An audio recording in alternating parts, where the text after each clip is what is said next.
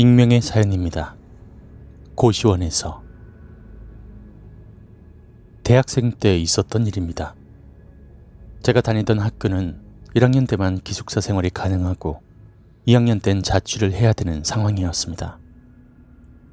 하지만 자취를 하게 되면 돈이 많이 들기 때문에 남은 1년 대학 생활을 고시원에서 지내게 됐습니다. 학교와 가깝고 그나마 싼 고시원을 찾는 중에 친구가 지내고 있는 고시원으로 가게 되었습니다. 하지만 방이 다른 곳보다 작아서 고민하게 됐습니다. 그냥 다른 고시원으로 가야겠다 하는 순간 복도 끝방이 눈에 보였습니다. 저기 끝방에도 사람이 있어? 라고 친구에게 물었습니다. 아니, 근데 저 방은 사람이 들어와도 한 달도 안 돼서 나가. 라고 대답하더군요. 왠지 모르겠지만 저는 그 방문을 열고 불을 켜니 다른 방들에 비해 방이 커서 그 자리에서 바로 1년 계약을 했습니다.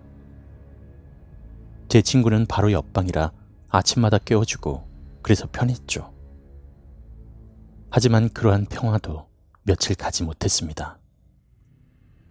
일주일이 지난 후 복도 맨 끝방이라서 다른 방들보다 껌껌해 불을 끄면 복도의 불빛조차 들어오지 않는 그런 방이었습니다. 휴게실에서 친구와 같이 과제를 끝내고 각자 방으로 들어와 잠을 청했는데 저는 가위에 눌리게 되었습니다. 가위는 가끔 눌려서 딱히 무섭지도 않아 저는 손으로 움직여서 가위에서 벗어나고 꿀잠을 잤습니다. 그게 첫 번째였습니다.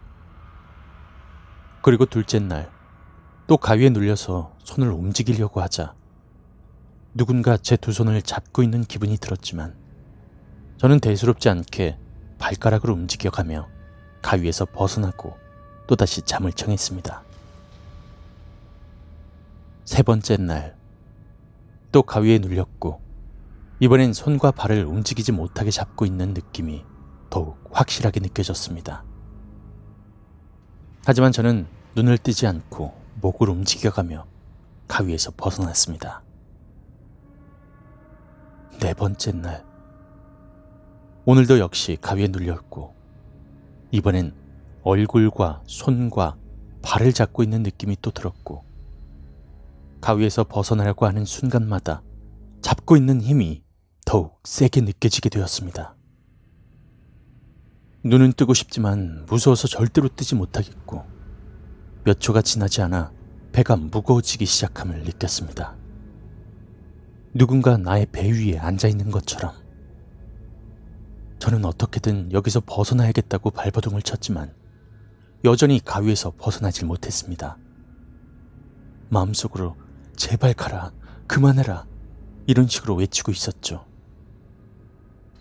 그 순간 뭔가가 내 눈을 억지로 뜨게 하는 것이 느껴졌고 절대 안 된다고 버티려 했지만 결국 눈을 뜨게 되었고 제 눈앞에 보이고 있는 것은 긴 머리를 풀어헤치고 눈만 부릅뜬 얼굴.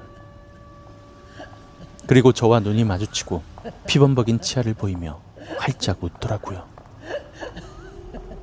그렇게 저는 생을 마감하는 줄 알았습니다. 제 친구가 아니었으면 말이죠. 그날 밤은 친구 방에서 뜬 눈으로 지냈고 함께 아침밥을 먹으며 이야기를 했습니다. 아, 너 아니었으면 나 진짜 죽는 줄 알았어. 나는 네가 심하게 살에 걸려서 숨 못 쉬는 줄 알았어, 야. 저는 그날 밤에 있었던 이야기를 친구에게 듣게 되었습니다. 자고 있던 친구가 제 방 쪽에서 컥컥거리는 소리가 들려 처음에는 살에 걸린 줄 알았다 생각했답니다. 그런데 느낌이 이상해서 혹시나 하는 마음에 제 방문을 막 두드려 보았지만 계속 컥컥거리는 소리만 냈다고 하더라고요.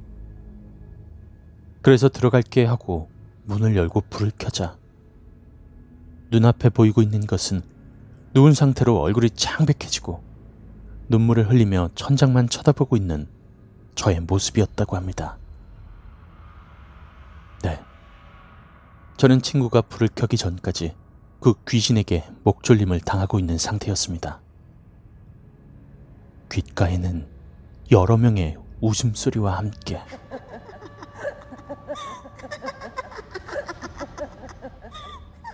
만약 그때 친구가 오지 않았으면 저는 어떻게 되었을까요?